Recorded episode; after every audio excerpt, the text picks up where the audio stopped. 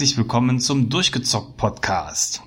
Heute haben wir uns hier für euch zusammengefunden, um die Folge 29 einzuläuten.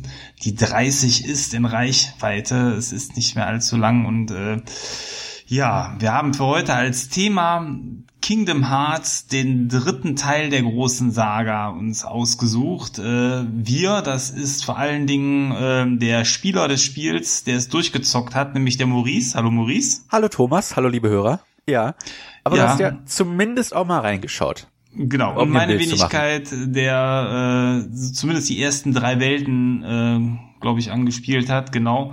Und insofern weiß, wovon Maurice gleich spricht, aber eben nicht den vollumfänglichen Einblick euch geben kann. Das wird der Maurice machen. Ja, Kingdom Hearts, was für eine Art Spiel ist es? Erklär's doch mal kurz den Hörern in drei Sätzen, der noch nie von diesem Spiel gehört haben sollte. Ist unwahrscheinlich, aber mag natürlich der Fall sein. Ja, ursprünglich verkauft als Disney trifft Final Fantasy, ist es mittlerweile mehr Disney trifft Tetsuya Nomura, und es ist ein Action-RPG, ein japanisches Action-RPG, in dem man halt die Disney-Welten bereist als Sora, seine zwei Kumpanen hat, Donald und Goofy, und damit versucht, die Welten zu retten, sag ich mal ganz, ganz grob. Und Kingdom Hearts 3 ist ein besonderes Spiel, weil das die seit dem zweiten Spiel, also nicht seit Kingdom Hearts 2, sondern seit Chain of Memories, die aufgebaute Meister Xehanort-Saga beendet. Die, lass mich nicht lügen, etwa 8 Spiele oder so umfasst. Chain of Memories, Kingdom Hearts 2, Birth by Sleep, dieses andere DS-Spiel, wo mir dann der Titel nicht einfällt. Okay, es sind nicht ganz so viele Spiele. 3D, also Dream Drop Distance, sind 5 oder 6 Spiele und ein Film, die das alles einbezieht. Obwohl das große Lüge, man hat den Eindruck, Kingdom Hearts 3, ist der dritte Teil, aber nein, es ist eben, wie schon gesagt, das gefühlt der 15. Aber ich glaube, dadurch, dass die Serie ja so alt ist und über so viele Plattformen verteilt ist, hat man ja auch einen wirklich sehr, sehr harten Fankern, der einfach die Serie schon über eine lange, lange Zeit verfolgt hat. Aber ich glaube, es gibt auch mittlerweile, da bist du vielleicht besser im Thema, einen Großteil der Spiele über die PS4 dann auch nachzuholen, weil da ganz viel, glaube ich, zusammengezogen worden ist. Ne? Genau, also erstmal haben sie das versucht, auf der PS3 zu machen. Da gab es dann 2 einzelne Collections, wo du die bisher veröffentlichten Teile bekommen hast. Auf der PS4 hast du dann eine große Collection bekommen, wo dann die ersten beiden Collections zusammengekommen sind, plus eine neue Collection mit den fehlenden Spielen. Also rein theoretisch ist es möglich, die gesamte Kingdom Hearts Geschichte derzeit bis zu Kingdom Hearts 3 auf der PS4 zu zocken. 2 der Spiele, das sind die beiden DS-Spiele, die sind zu Filmen umgewandelt worden, sag ich mal. Da hat man dann eine Nacherzählung von dem Spiel, weil das sehr repetitive Spiele sind, die halt, wo man sich jetzt nicht die Mühe gemacht hat, die nochmal auf HD zu portieren. Das sind halt DS-Spiele, die sehen halt auf dem DS halt einfach kacke aus. 3D-DS-Spiele sehen nicht so besonders aus. Und da haben sie dann halt stattdessen, wie gesagt, so Kurzversionen, so Kurzfilme mit Textpassagen zusammengebastelt, die das dann nacherzählen stattdessen, was dann halt meist so in 3 bis 4 Stunden geht, was deutlich angenehmer ist, als halt so ein repetitives 40-Stunden-RPG zu spielen. Und das ermöglicht dir halt wirklich von Spiel 1 bis zu Dream Drop Distance, was der vorletzte Teil war, wirklich die gesamte Reihe nachzuholen und dir ein Bild zu machen, was dich in Kingdom Hearts 3 erwartet und wo die Story hingeführt hat mit Kingdom Hearts 3. Weshalb Kingdom Hearts 3 so ist, wie es ist. Ja, aber selbst eben im Intro wird das Spiel ja nochmal dann auch für diejenigen wie mich, die eben die anderen Teile alle nicht gespielt haben, nett zusammengefasst. Wirkliches Bild kann man sich danach zwar, also ich immer noch nicht 100% machen, aber man hat zumindest schon mal viele Charaktere gesehen und einen ganz groben Eindruck, worum es geht. Also das fand ich so zum Abholen eigentlich ganz angenehm am Anfang. Und ich habe es übrigens auf der Xbox gespielt. Also wir hatten gerade ganz oft PS4 gesagt, auf der Xbox gibt's das natürlich auch. Ja, aber halt nur den dritten Teil, nicht die ganzen Compilations. Ja, und deswegen gab's ja diesen Introfilm. Ja. Kingdom Hearts 3 beginnt damit, wie die nummerierten Teile Kingdom Hearts Teile beginnen. Und wenn man sich zurückerinnert, Kingdom Hearts 2 kam 2005 raus, auf der PS2. Jeder Kingdom Hearts Teil hat ein ähnliches Intro, aber die Art und Weise, wie die nummerierten Teile beginnen, ist es halt wirklich für die nummerierten Teile auch vorbehalten. Das heißt, man fällt als Sora auf dieses Mosaikfenster, das auch in diesem Teil wieder passiert, hat dann ein paar Auswahlmöglichkeiten, um die Entwicklung seines Charakters zu definieren. Setzt du, wenn deine Freunde in Gefahr sind, was tust du dann als erstes? Dann werden dir 3 Antwortmöglichkeiten geben über 3-4 Fragen und das entscheidet dann, wie dein Charakter sich entwickelt. Ist er mehr magiefokussiert, ist er mehr angriffsfokussiert, mehr defensiv oder vielleicht etwas ausbalancierter? Das wird dann auch hier passieren. Das ist übrigens eine nette alte Idee, weil schon Ultima in den vielen alten Spielen am Anfang diesen Gypsy-Wagen gesetzt hat, wo einem die Wahrsagerin Karten gelegt hat und Fragen gestellt hat. Und auch da war es so, dass eben deine Antworten auf diese Fragen festgelegt haben, welche Charakterklasse du eben spielst. Magier, Kämpfer, Paladin, Dieb und so weiter. Also insofern fand ich das sehr, sehr nett, dass das hier in dem Spiel quasi auf ähnliche Art und Weise gemacht worden ist. Das hat mich tatsächlich nicht bewusst, dass Ultima das gemacht hat. Weil ich habe zwar einige Videos zu der Ultima-Reihe gesehen, aber das war halt immer nur das etwas spätere Gameplay. Von daher bin ich gerade etwas geschockt, das zu erfahren. Du brauchst dich nicht schocken lassen. Nee, also gib bei einem Verein Ultima und Gypsy, dann findest du eigentlich da so eine nette Kartenlegerin direkt als Bild. Das hatten wir übrigens mal sogar als Intro-Bild für einen der Ultima-Podcasts, die wir bisher schon mal gemacht hatten. Okay. Das hast du, glaube ich, sogar rausgesucht. Das war dann eher Zufall. Ja. Und dann tauchst du, also es muss da direkt schon gesagt werden, dieser Fall auf dieses Mosaikfenster und wie Sora dann aussieht, der helle Wahnsinn. Das ist visuell eines der attraktivsten Spiele dieser Generation, ohne Wenn und Aber. Und du hast ja nicht mal die beste Welt gesehen, die fast am Ende des Spiels kommt, mit Fluch der Karibik. Das ist der helle Wahnsinn, was das Spiel da optisch dir entgegenwirft. Und direkt danach kommst du halt in den typischen nummerierten Kingdom Hearts Bossfight gegen einen dieser mächtigeren Herzlosen, der diesmal in Wasserform da ist. Hat mich ein bisschen gewundert. Es wird auch nie wirklich erklärt, weshalb der Wasser statt Schatten ist. Ich habe es einfach hingenommen, weil es toll aussah. Und dann wirst du nach und nach in die Geschichte geworfen. Die werden halt die Dinge erklärt. Was ist passiert? Sora hat seine Kräfte verloren. Es ist halt so ein Metroidvania-Ding, so, jedes Mal, wenn du ein neues Spiel beginnst, musst du erstmal irgendwie deine Kräfte verlieren. Das haben sie diesmal schon im Vorgänger aufgebaut. Und um Meister Xehanort, der halt der Oberbösewicht ist in diesem Spiel, zu bezwingen, muss Sora seine Kräfte wieder erlangen. Und das beginnt halt seine Reise durch die Disney-Welten. Ja, also grundsätzlich, Optik hast du natürlich recht, das Spiel sieht Bombe aus.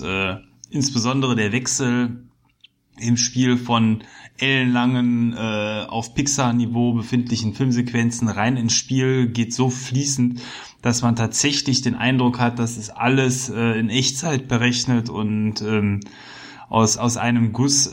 Ich glaube, das hast du mir, meine ich, auch mal gesagt, dass diese Filmsequenzen teilweise entweder in einem Spezialmodus laufen oder auch vorgerendert sind, weil die echt verdammt gut aussehen. Das ist richtig, ne? Ja, genau. Also vor allem jetzt halt in der schon erwähnten Fluch der Karibik-Welt. Da sind einige Zwischensequenzen, die halt vorgerendert sind. Aber das Verrückte ist, wenn dann plötzlich dieser Übergang, der auch nahtlos ist, ins Gameplay überfließt, dann merkst du das gar nicht, dass das eine CG-Cutscene war. Das musst du irgendwo gelesen oder aufgeschnappt haben, weil sonst weißt du das nicht. Das sieht so irre gut aus, das Spiel selbst, dass da diese Schnitte von einem zum anderen, zum echten Gameplay, wo du Kontrolle drüber hast, dass dir das nicht auffällt. Ja, aber es sieht eben auch nicht so unrealistisch gut aus, dass man es nicht für möglich halten kann, dass es auf dem Gerät gerendert ist, weil das, was danach kommt, eben fast genauso aussieht. Und das ist irgendwie, finde ich, die Kunst bei dem Ganzen. Das hat habe ich zum letzten Mal eigentlich beim Herr der Ringe-Spiel auf der PS2 gesehen, falls du dich daran noch erinnerst, wo damals, ich glaube, das war zum zweiten Teil, dieses EA-Spiel einfach auch fließend von Kinofilmsequenzen ins Gameplay rübergegangen ist, und damals hat man das quasi auch fast nicht gemerkt, dass man dann auf einmal selber in der Schlacht stand, und so einen ähnlichen Effekt hatte ich hier. Fand ich sehr, sehr cool, dass dieses grafische Niveau von dem Spiel so hoch ist und ja, das eben über alle Plattformen hinweg, kann man sagen. Also da haben sie sich echt Mühe gegeben. Ja, auf jeden Fall. Also das ist, es hat echt Spaß gemacht, die Welten zu besuchen. Das sind ja auch mit 1-2 Ausnahmen alles neue Welten für die Kingdom Hearts Reihe. Halt einfach zu sehen, wie das ausschaut. Ich weiß jetzt leider nicht, welche Welten du schon besucht hast. Das Spiel ist so aufgeteilt. Ich will nur kurz erklären, so, dass die Hörer da sich ein Bild von machen können. Das Spiel ist so aufgebaut, es gibt 2 Hälften. In beiden Hälften hat man jeweils 4 Disney-Welten. Also es gibt insgesamt 8. Und das Ärgerliche ist, dass alle 8 Disney-Welten schon in den Trailern über die letzten 3-4 Jahre gespoilert haben. Also wir werden das heute spoilerfrei halten. Ich werde über die Disney-Welten sprechen, ich werde aber nicht über das Finale sprechen. Nur eher meine Gedanken zu dem Finale geben. Aber ich kann keine Disney-Welt spoilern, weil Disney und Square Enix das alles schon selbst gemacht haben. Es gibt leider, was die Disney-Welten angeht, keine Überraschung mehr. Und so wie ich das verstanden hatte, warst du in der ersten Hälfte mit den ersten 4 Disney-Welten noch. Genau, die ersten 3. Also es geht ja los mit der Toy Story Welt. Nee, Herkules. Herkules ist die erste Welt. Herkules habe ich schon vergessen. Genau, Herkules.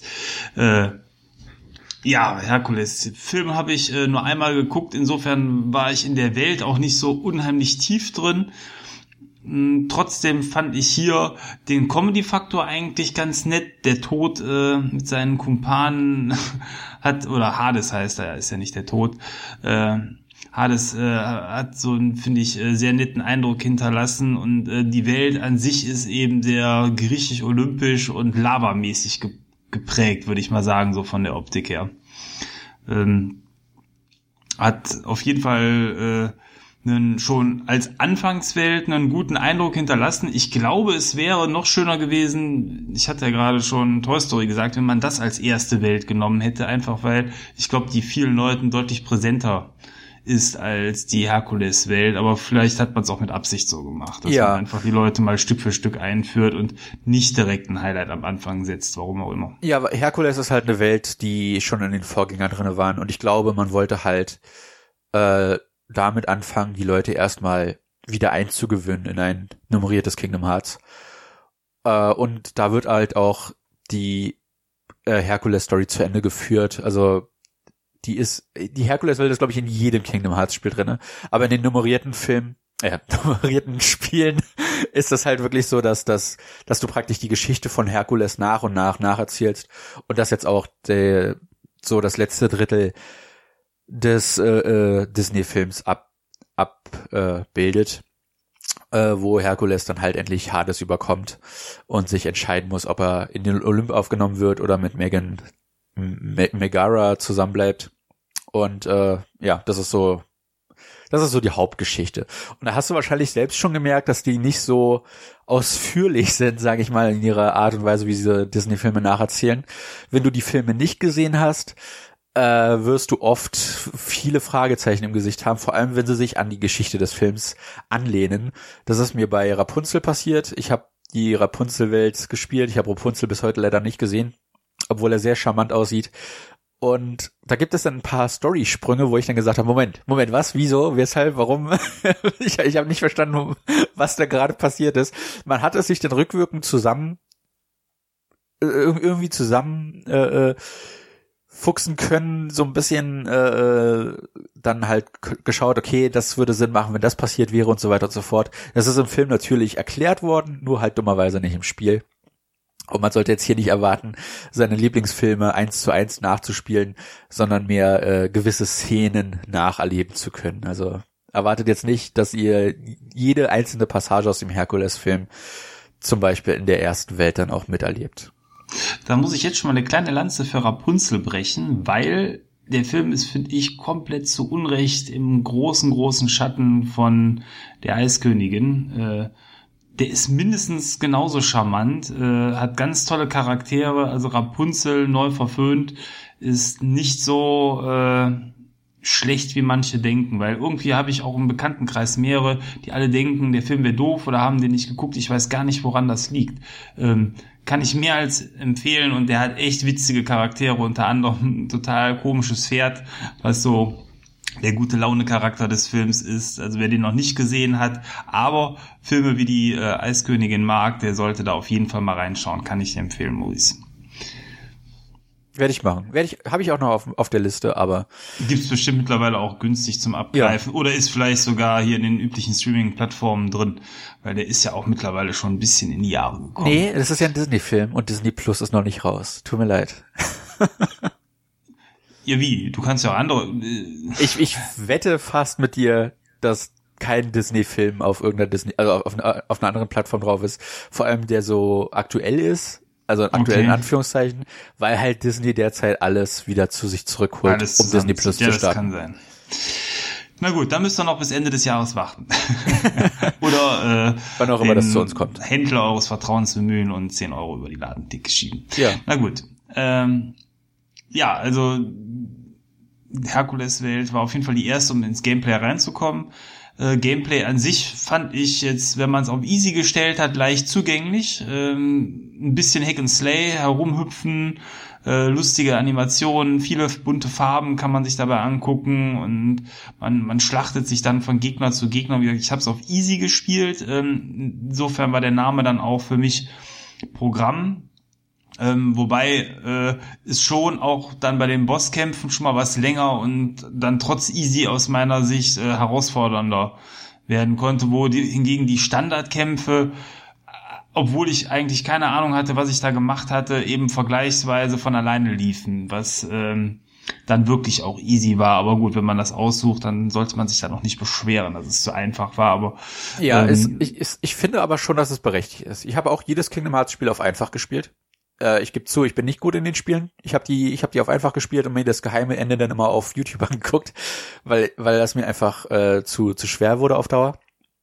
Und Kingdom Hearts 3 ist das erste Kingdom Hearts Spiel, wo du das komplette Secret Ending auch auf easy freischalten kannst, was ich sehr, sehr angenehm fand. Es ist schön, dass man sich dem da mal hingegeben hat und den Leuten, die halt nicht so gut in diesen Spielen sind, da auch nicht, also keinen Inhalt vorwegnimmt.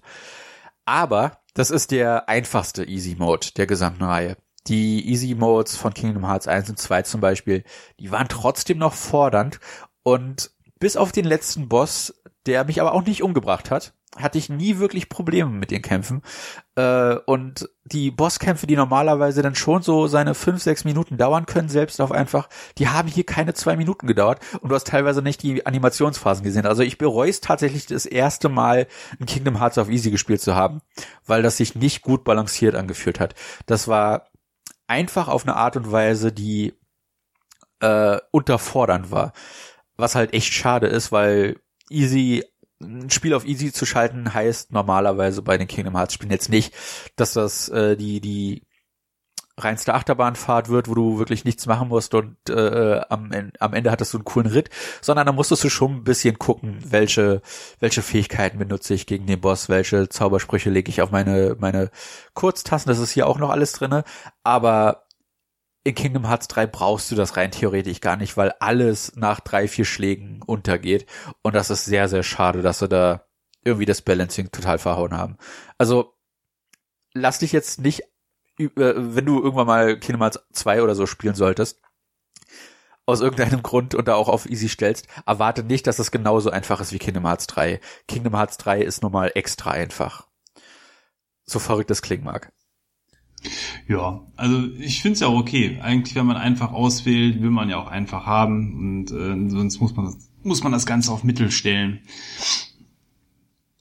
Ja, aber ja, nur deswegen, also es gibt ja die verschiedensten Attackenarten und Kombos und ich denke, wenn man das auf höherem Schwierigkeitsgrad spielt, muss man die vielleicht auch gezielter einsetzen. Jetzt auf Easy war das eher so ein Bewundern der Animationen, und da gibt's ja echt verrückte Sachen, und manche Animationen sind ja auch den Disney-Rides nachempfunden, wo man dann so eine Art riesigen, schaukelnden Piratenschiff auf die Gegner eindrischt, oder mit diesen Alice im Wunderland Tassen durch die Gegend wirbelt, die es in dem Vergnügungspark gibt, wo man sich in diese großen Tassen reinsetzen kann und im Kreis fährt. All diese Rides hat man da übernommen, fand ich sehr, sehr nett, dass solche Details den Weg ins Spiel gefunden haben aus dem Disney-Universum, insbesondere weil es ja hier sich dann um die Vergnügungsparks handelt. Ja, da hat mich ein bisschen gestört, dass die auch auf Easy viel zu oft auftauchen. Also so nach der 6. Welt hast du die oft genug gesehen, dass du die eigentlich gar nicht mehr sehen willst. Aber es ist halt eine coole Idee gewesen, und vor allem halt ist das einzige Mal in der Herkules-Welt tatsächlich auch mit dem Endboss halt verknüpft, wo du halt diese Achterbahn, diese Wildwest-Achterbahn fährst und dann damit den Titanen bezwingst, den Steintitan. Und das ist ziemlich cool gemacht, aber das wird halt leider nie wieder gemacht. Aber die Herkules-Welt hat noch was Besonderes. Das erste Mal, wo du da durchgehst, wird halt die Geschichte, wie gesagt, beendet, der Filme. Und da ist Athen, ich glaube, das ist Athen, bin ich mir gerade gar nicht sicher. Auf jeden Fall ist die Stadt dort in Flammen. In Zwischensequenzen brechen da Häuser zusammen, und dann musst du da durch die Ruinen laufen. Und wenn du da irgendwann später, im späteren Spielverlauf zurückkehrst, ist die ganze Welt auf einmal wieder hell, freundlich, die Leute bauen gerade die Stadt wieder auf, und auf einmal laufen da überall NPCs rum. Und das ist etwas, was Kingdom Hearts bisher immer sehr vermasselt hat, weil das halt damals immer auf schwächerer Hardware lief. Da wirken die Städte mit ihren 3-4 Leuten, die da fest platziert sind und wie angeklebt auf dem Boden festbleiben, echt leblos gegen. Also Kingdom Hearts 3 hat die Städte und Welten, die es abbildet, deutlich belebter gemacht. Hier auch nochmal die Rapunzel-Welt erwähnt, wo man dann am Ende ins Schloss kommt, und da laufen tausende NPCs rum, die halt wirklich so einen kleinen Alltag abbilden. Und das ist der helle Wahnsinn, wie lebendig das auf einmal wirkt. Und das ist leider auch die einzige Welt schon wieder, die das macht, wo du halt irgendwann zurückkehrst im Spielverlauf, und dann ist die Welt komplett anders. Dann fühlt sie sich komplett anders an, und es macht nochmal Spaß, die ganze Welt abzugehen. Weil anders als die vorherigen Kingdom Hearts Teile hast du hier nicht viele kleine Räume, die eine Welt abbilden. Also sagen wir mal, Schneewittchen war in Birth by Sleep, und da hattest du dann halt einen kleinen Waldabschnitt, einen kleinen Abschnitt, wo das Haus der Zwerge war, einen kleinen Abschnitt für das Schloss von außen, einen kleinen Abschnitt für das Schloss von innen, und das waren halt wirklich kleine Abschnitte, wo du so 1-2 Minuten gebraucht hast, von einem Ende bis zum anderen Ende. Und Kingdom Hearts 3 ist so aufgebaut, dass du jede Welt höchstens so 3-4 Areale hast, aber die sind gigantisch. Die sind riesig, du hast viel Abzweigungen zum Erforschen, um geheime Schätze zu finden, geheime Mickey-Symbole zu finden, und die zeigen dir halt wirklich, okay, das ist ein Sprung von 2 Generationen, dieses Kingdom Hearts Spiel.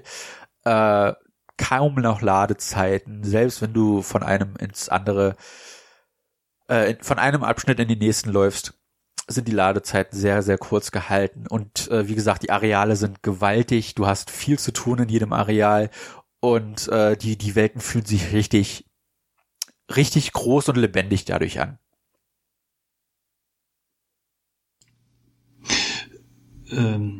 Ja, also ohne Ladezeiten fand ich auch, oder ist immer, sage ich mal, ein Bonus, und tatsächlich, wenn man einmal dann in der Welt drin ist, läuft's flüssig weiter, und die sind ja wirklich sehr vielfältig und groß. Also insbesondere fand ich jetzt auch zum Beispiel in der, ich habe ja noch nicht alle Welten gesehen, klar, aber in der Toy Story Welt, diese ganzen Spielzeugkartons und was da alles rumsteht, das ist schon sehr liebevoll gemacht, und auch eine Masse an Texturen, die da eigentlich hin und her gestreamt werden müssen. Insofern, ja, schön, dass das alles so flüssig läuft an der Stelle. Ja, und das ist dann auch die zweite Welt, die man besucht, die Toy Story Welt.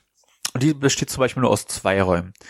Aus Andys Haus und der Straße und diesem Spielzeugladen. Aber dieser Spielzeugladen ist schon wieder so riesig, also beziehungsweise es ist ja kein Spielzeugladen, es ist ein Kaufhaus, wo halt ein Spielzeugladen drin ist, und da sind halt mehrere Geschäfte, und geht über 3 Stockwerke, und du bist so eine kleine Spielzeugfigur, die nicht mal über den Tresen reicht, und dieser Epos, der da dargestellt wird in diesem Kaufhaus. Du bist so ein kleines Spielzeug und du musst in den dritten Stock, wie kommst du dahin?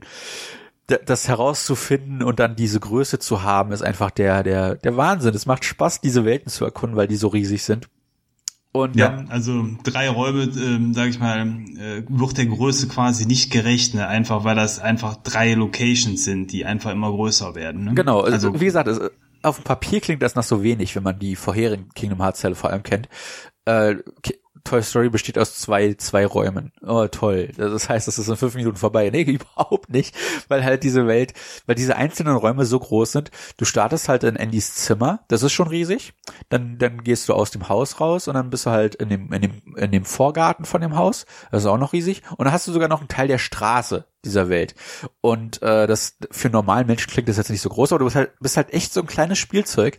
Und das ist enorm, wie riesig diese Welten sind. Du kannst auch an Wänden hochlaufen, dank Flow Motion nennt sich die Technik, glaube ich. Und das erlaubt dir dann halt auch diese Größe tatsächlich zu nutzen von diesen Welten. Wenn du in diesem Kaufhaus bist, läufst du halt an den Wänden hoch oder schlitterst so an Schienen hoch, um in den dritten Stock zu kommen. Und dann kannst du halt auch ohne Ladezeiten vom dritten Stock ins Erdgeschoss springen. Es hat dann so eine coole Fluganimation und das sieht halt einfach immer und immer wieder beeindruckend aus, einfach weil das so neu fürs Kingdom Hearts Universum ist. Also das hat mich echt jedes Mal die Kinnlade runterklappen lassen, was da für Dinge abgefeiert wurden, weil die Areale so groß und so vielfältig sind. Und vor allen Dingen, ich fand so faszinierend, gerade Andys Zimmer, man kennt's aus den Filmen und man ist da wieder total in der Erinnerung drin, wenn man dann da auf einmal selber rumlaufen kann und auf die Regale steigen und aufs Bett und auf das Fenster. Also irgendwie viele von den Szenen aus den Filmen sind da so liebevoll im Detail umgesetzt und von der Grafik her quasi auf dem Niveau des Films von früher. Das ist einfach toll. Ja, und alles mit den dann wiederum Figuren, die man mitbringt, die dann auch in jeder Welt ja so vom Style her angepasst werden. Also auch Goofy, Donald und die Hauptfigur des Spiels sehen dann auch aus wie so Spielzeugmännchen zum Beispiel bei Toy Story. Das haben sie dann auch ganz nett gemacht. Ja. Also nicht nur die Größe geschrumpft, sondern eben auch das Aussehen angepasst. Ja. Ja, und es gab eine Collectors Edition, wo 3 Figuren beilagen und das waren halt diese Spielzeug-Versionen von Sora, Donald und Goofy. Und ich bereue es heute, aus heutiger Sicht, das eine Mal Nein gesagt zu haben zu einer Special Edition, weil ich finde, das sind die besten Variationen von dem, wie Sora zum Beispiel aussieht. Sora hat als diese reduzierte Spielzeugfigur irgendwie ein super niedliches Gesicht und ich hätte das gerne als Figur hier rumstehen. Aber gut, da habe ich meine Chance verpasst. Ja, gut, Collectors Editionen sind da mittlerweile auch immer schon eine wirkliche Großinvestition, häufig ja 100 bis 150 €. Und dann weiß man im Vorfeld nie, ist das Spiel dann auch gut? Ich glaube, jeder von uns hat mittlerweile sauteure Collectors-Editionen zu, ich nenne es mal Kackspielen, hier rumstehen. Das ist echt ärgerlich, dass man nie im Vorfeld weiß, lohnt sich das oder lohnt sich das nicht. Und wenn es dann einmal raus ist, ist es zu spät. Wie zum Beispiel eben die geniale Variante von Ni no Kuni, die du bei dir hast, die mir damals durch die Lappen gegangen ist. Ja. Hätte ich das gewusst, dass das Spiel so gut ist, ja. Na gut. Ja, von der Toy Story Welt geht's dann in eine, ich würde sagen, nicht Disney Welt oder ist es doch eine? Ich weiß nicht. Es ist ja quasi Paris, wo man dann. Ich weiß gerade gar nicht, wie die. Sagen wir so, es kommt mir nicht vor wie eine Disney-Welt. Es ist keine Disney-Welt, das ist eine Kingdom Hearts-exklusive Welt. Twilight Town, so heißt die Stadt. Twilight Town. Aber genau. Ist eben so ein bisschen an Ratatouille angelehnt. Da gibt's auch das Ratatouille-Restaurant nachher und macht eben so einen städtischen Eindruck wie Paris, aber es ist halt nicht Paris. Also es ist jetzt kein Assassin's Creed Unity. Ja, nee, es ist auch eine der kleineren Welten. Die hat, glaube ich, tatsächlich nur ein Areal. Und das ist eher eine Übergangswelt, um noch so ein bisschen Setup zu geben. Twilight Town gab es auch schon in Kingdom Hearts Chain of Memories und Kingdom Hearts 2. Also von daher glaube ich nicht, dass das an Ratatouille angelehnt ist, aber dieses Restaurant ist auf jeden Fall halt dort vorhanden und dient im Endeffekt auch nur dazu, dir die Gruppe von Heiner und wie die anderen zwei Kinder heißen, näher zu bringen und halt dich mit Ratatouille in Verbindung zu bringen. Und da gibt's dann dieses sehr, sehr schöne Koch-Minispiel, wo du dir dann halt Gerichte zubereiten kannst, mit denen du dir dann Buffs und Debuffs für gewisse Zeit auferlegen kannst, was ja auch in Ni no Kuni 2 vorhanden war zum Beispiel. Ärgerlich ist nur, dass diese Minispiele irgendwie 3 Sekunden gehen und du jedes Mal dazwischen und davor und danach laden musst, was halt super ärgerlich ist. Und wenn du das erste Mal ein Minispiel spielst und gerade nicht weißt, was du machen musst, dann versagst du das eine Mal und dann hast du die Zutat vielleicht nicht mehr, um das Gericht herzustellen, und dann musst du erstmal wieder grinden. Und am Anfang hat mich das sehr, sehr gestört, aber im Nachhinein hatte ich dann, glaube ich, bis auf 1, 2 Rezepte auch das gesamte Kochbuch abgedeckt. Weil das im Endeffekt auch nur 5, 6, vielleicht sogar weniger, 3 oder 4 Minispiele sind, die du immer und immer wieder machst und da irgendwann ein gewisses Timing für entwickelst, welche Tasteneingabe du brauchst und wann du die Minispiele abschließen musst. Weil wie gesagt, die dauern echt 3 oder 4 Sekunden. Das sind super fixe Minispiele. Da haben die Trailer das deutlich größer verkauft, als es letztlich ist.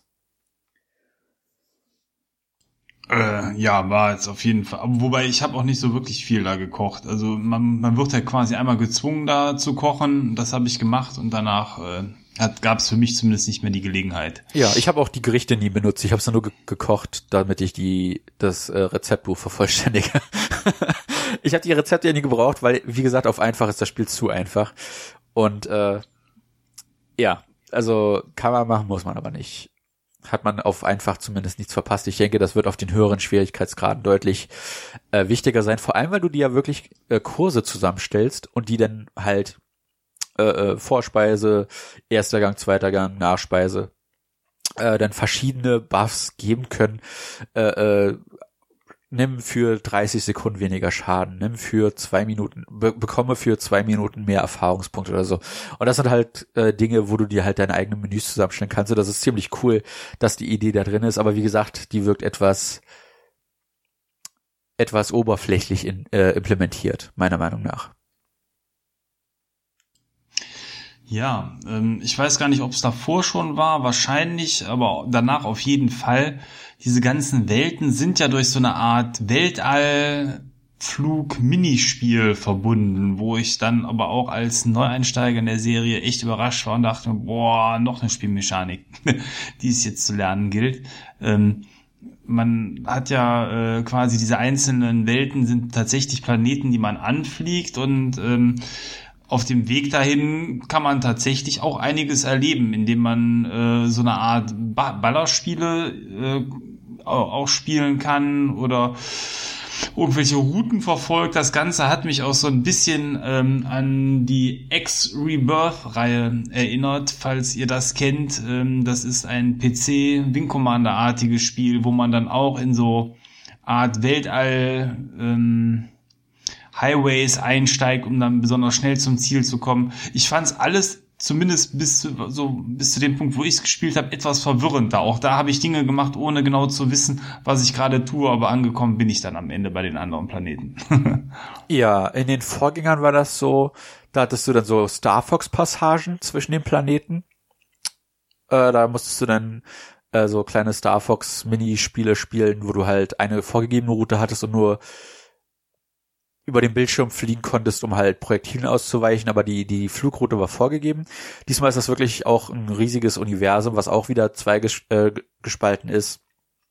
Und das hat mir keinen Spaß gemacht, wie in jedem Kingdom Hearts Teil.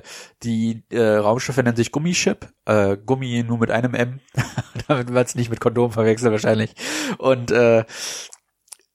das macht einfach keinen Spaß. Ich bin da einfach zum Ziel geflogen und vor der Frozen-Welt ist sogar ein Boss platziert. Wenn du da keine Ahnung von hast, fliegst du da rein und der ist viel zu stark und dann stirbst du da zweimal. Das ist das einzige Mal im Spiel, wo ich gestorben bin, weil ich nicht gerafft habe, dass man um den rumfliegen kann. Da musste ich ja tatsächlich einen Guide raussuchen, weil ich dachte, muss ich ihn jetzt echt bezwingen, obwohl ich so wenig Schaden ausrichte? Muss man nicht.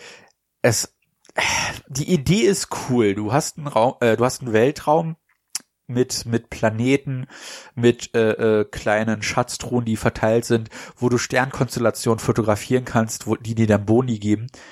Aber die Umsetzung ist wieder so dröge und langweilig und es dauert Ewigkeiten, von Planet zu fliegen, dass du später froh bist, dass du dich teleportieren kannst, weil wie in jedem Kingdom Hearts Teil ist das mit das, was am wenigsten Spaß macht, meiner Meinung nach. Also ich wünschte, die würden das endlich rausstreichen, weil das ist unnötig und es ist, wie du schon gesagt hast, es ist noch eine Spielmechanik, die echt niemand braucht in einem JRPG. Ich habe schon genug Probleme damit, meinen Charakter aufzubauen. Ich will mich auch nicht noch darum kümmern, ein scheiß Schiff aufzubauen. Ja, also wirklich doll fand ich es auch nicht. Also insofern, gut, ich hatte jetzt gedacht, ich hätte da noch zu wenig von gesehen oder irgendwie wäre der Funke bei mir nur nicht übergesprungen, aber insgesamt scheint es ja dann nicht so die beste Idee zu sein, sowas da ins Spiel noch mit einzubauen. Ja, also mir gefällt's seit Kingdom Hearts 1 nicht. Und wie gesagt, das ist zwar immer größer und aufwendiger geworden, aber das hat's leider bisher nicht besser gemacht. Ja, vor allen Dingen, gleiche Firma, anderes Spiel. Bei Final Fantasy hat mir das Autofahren zwischen den verschiedenen Standorten richtig viel Spaß gemacht. Und hier war das irgendwie ein bisschen ätzend. Ja. Ja. Na gut, aber ja, nach dieser, du hast es Zwischenwelt genannt, ist man dann aber, glaube ich, auch schon dann bei Rapunzel angekommen. Das war nämlich meine letzte Welt. Oder habe ich jetzt irgendeine vergessen? Nee, ne? Nee, das dürfte genau die vorletzte Welt der ersten. Nee, es ist sogar die letzte Welt der ersten Hälfte des Spiels. Also wenn du das geschafft hättest, dann wärst du schon in der zweiten Hälfte des Spiels angelangt. Dann hättest du sagen können offiziell, ich habe die Hälfte des Spiels geschafft. Bist fast davor. Ja, wird noch nachgeholt. Aber grundsätzlich, ja, bis dahin bin ich gekommen. Auch die Welt fand ich optisch sehr, sehr nah am Kinofilm. Hatten wir eben schon drüber gesprochen, über den Film. Nett fand ich auch, dass die wichtigen Charaktere logischerweise hier wieder mit dabei sind, sprich Rapunzel selber, dann ihr Freund und Liebhaber, dieser Dieb. Und ja, wenn man dann den Rapunzelturm das erste Mal sieht und darauf zusteuert, das hat schon ja ordentlich Atmosphäre. Ja, das ist auch eine Welt, die wieder etwas größere Areal hat. Du hast, ich glaube, es sind 3 Abschnitte, 2 Waldabschnitte und einmal dieses Königreich. Und in dem Königreich, wo du dann als letztes hinkommst, da gibt es dann dieses Fest aus dem Film. Ich vermute, es ist aus dem Film. Es würde mich wundern, wenn es nicht im Film drin wäre, wo halt diese ganzen Laternen aufsteigen im Nachthimmel. Und das Geile ist, du denkst, es ist eine Cutscene. Also es ist wahrscheinlich auch eine Cutscene am Anfang, wo halt diese ganzen Laternen aufsteigen. Und Rapunzel dann mit, ich weiß auch nicht mehr, wie der Dieb heißt, aber sie sitzt halt mit ihnen in einem Boot und sie gucken sich das an und Sora ist an Land mit Donald und Goofy und guckt den beiden hinterher und auf einmal tauchen dann die Herzlosen auf und du bist in diesem Festival, was gerade um dich abläuft, dann auf einmal in einem Kampf verwickelt und das ist optisch der mit der schönste Moment des Spiels, weil es einfach diese schöne, ruhige Atmosphäre hat. Um dich herum ist halt diese in Nacht gehüllte europäische alte Stadt. Überall fliegen diese schönen orange leuchtenden Laternen hoch. Vor dir liegt ein kleiner Fluss, der auch sehr schön beleuchtet ist, entsprechend durch die ganzen Laternen. Und du bist mittendrin und feuerst halt die verrücktesten Farbspektakel in deinen Fähigkeiten ab. Das ist mit der Musik, mit der Optik und der Szenerie einfach mit einer der schönsten Momente des Spiels visuell. Und es hat richtig Spaß gemacht, sich da durchzutoben. Und wie gesagt, das ist dann so auch die erste Welt gewesen, wo ich richtig gemerkt habe, okay, also wenn man hier den Film nicht kennt, wie das bei mir der Fall war, dann hat man definitiv ein paar Wissenslücken, die das Spiel sich nicht kümmert, dir zu klären. Und wo dann einige Überraschungen zustande kommen, einfach weil das Spiel nicht sonderlich einen guten Job darin macht, dir die Dinge näher zu bringen. Das ist wirklich nur die oberflächlichste Nacherzählung, die du haben kannst, als würde dir das jemand so beim Vorbeigehen. Als wird jemand anderem erzählen und du würdest das im Vorbeigehen mitbekommen. Und dann könntest du dir halt so die 3, 4 Stichpunkte rauspicken, die dann halt im Spiel aufgegriffen sind, aber der Rest hast du keine Ahnung, was da passiert ist. Der Dieb, ich weiß auch nur, dass das ein Dieb ist, weil der irgendwann auf einmal irgendwas gestohlen hat, was scheinbar wichtig ist, aber ich habe keine Ahnung, wann er das gemacht hat, weshalb er das gemacht hat. Das wird auch am Ende geklärt zwar, aber nicht wirklich, sag ich mal. Also das ist, wie gesagt, erwartet hier nicht, die Disney-Filme 1:1 nachzuspielen, sondern mehr so die kürzeste Kurzfassung nachzuspielen, während ihr sehr viel zwischen den einzelnen Arealen durchläuft und kämpft, ein bisschen herumforscht, Schätze findet. So läuft das Spiel zum Großteil ab. Ja, dann musst du uns jetzt weiterführen, weil ich habe das Spiel an der Stelle ja dann verlassen erstmal. Wo geht's denn danach hin? So, ich habe mir extra einen Guide rausgesucht, weil ich war mir auch nicht mal 100% sicher. Ich weiß nicht, ob ich zuerst Frozen gemacht habe, also die Eiskönigin oder Monster AG.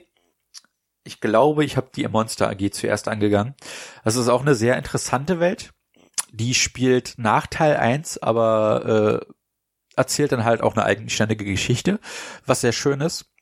Genau wie Toy Story. Toy Story spielt nach Toy Story 1. Ich glaube, ich bin mir nicht ganz sicher, ob Jessie aus Toy Story 2 dabei ist. Also da bin ich mir nicht 100% sicher, wann die Toy Story Welt angesiedelt ist. Aber Toy Story erzählt eine eigene Geschichte und Monster AG erzählt eine eigene Geschichte. Und du bist halt in dieser Monster AG selbst drin, also in diesem Unternehmenskomplex. Und da hast du halt auch wieder viele, viele verschiedene Areale, die halt dem Film entnommen sind. Da hast du die Eingangshalle, die große, die dann zu der Halle der Türen führt, wo dann halt diese ganzen Schrei-Sammler aufgebaut sind, und dann kannst du dich an so eine Tür hängen und dann bist du auf einmal in dieser riesigen Halle, wo die ganzen Türen hin und her fliegen, um dann halt eingelagert zu werden, zerschreddert zu werden oder und so weiter und so fort. Und dann erforschst du auch noch ein paar äußere Areale. Was diese Welt so besonders macht, ist, dass die einmal im Kreis verläuft. Normalerweise hast du in den Welten davor immer so einen Startpunkt und einen Endpunkt. Und das ist mehr so linear aufgebaut. Zum Beispiel jetzt die Rapunzelwelt, die startet halt beim Turm im Wald und die endet, nachdem du den Wald durchforstet hast, im Schloss. Und wenn du aus dem Schloss rausgehst, bist du nicht wie beim Turm, sondern müsstest halt den ganzen Weg zurückgehen. Das ist bei Monster AG nicht der Fall. Das ist halt wirklich so ein halbwegs logischer Gebäudekomplex, der halt in sich selbst schließt, und mehr kann ich zu der Welt auch nicht sagen. Das ist auch so die erste Welt, wo dir auffällt, okay, so wirklich ganz Disney Pixar-Qualität erreicht es nicht, weil einfach das Fell von Sully rauscht ohne Ende. Also ich habe es auf der PS4 Pro gespielt und ja, das würdest du in einem Film nicht sehen, sag ich mal. Da das sind dann so die wenigen Momente, wo die Immersion so ganz, ganz leicht bricht, weil du merkst, okay, also die Konsolen sind schon sehr weit, aber die PS5 und ihr Raytracing und was sie sonst noch bringt, die muss langsam her. Ja, sieht trotzdem atemberaubend aus. Ja, aber das sind genau die Punkte eigentlich immer in so einem Spiel, wo natürlich dann die Hardware an ihre Grenzen kommt. Und ich glaube, das Spiel hat insgesamt so ein leichtes Kantenflimmern-Problem. Jetzt nicht massiv, aber ich glaube, damit wahrscheinlich ist das Anti-Aliasing nicht ganz so hoch eingestellt. Und trotz höherer Auflösungen auch, die das Spiel ja auch unterstützt, ganz wegzukriegen ist es nicht. Aber es fällt auch nicht sonderlich ins Gewicht. Also wie gesagt, die Grafik ist, finde ich, insgesamt trotz Kantenflimmern über jeden Zweifel haben und macht echt viel Spaß. Aber klar, PS5 oder Xbox Next darf gerne kommen. Ich würde jetzt gerne eine ausufernde Diskussion mit dir liefern, wie die nächste Xbox heißt, aber ich glaube, das sehen wir jetzt für ein anderes Mal auf. Also da will ich gar nicht in die Spekulation einsteigen, weil da ist tatsächlich ja alles möglich. Ich hatte jetzt einfach auch nur Xbox Next gesagt, damit allen klar ist, was damit gemeint ist. Aber sie wird auf keinen Fall Xbox 2 heißen. Die Wette gehe ich ein. Denkst du? Ja, lass uns nicht darüber ausatmen. Das bringt jetzt gerade nichts. Ja. dann weiter im Text. Als nächstes kommt dann die Frozen-Welt, die Eiskönigin heißt der Film, glaube ich, auf Deutsch. Boah, also du merkst richtig, dass Disney wollte, dass die Welt drin ist. Ist klar, ich arbeite im Einzelhandel bei einer Reihe, die sehr günstige Artikel verkauft. Und wir haben immer noch Eiskönigin-Artikel im Sortiment, die auch regelmäßig gekauft werden. Ich weiß nicht wieso. Es ist ein schöner Film, aber es ist jetzt auch nicht der geilste Film. Aber kleine Mädchen scheint er zu beeindrucken, was ich ja an sich lobenswert finde. Das Problem ist nur, dass durch diese extreme Ausschlachtung die Welt so vorhersehbar ist, dass das irgendwie keinen Spaß macht. Und das ist auch die einzige Welt, wo so einen blöden Disney-Song drin haben. Und nicht nur einen, sondern ich glaube sogar 2 oder 3.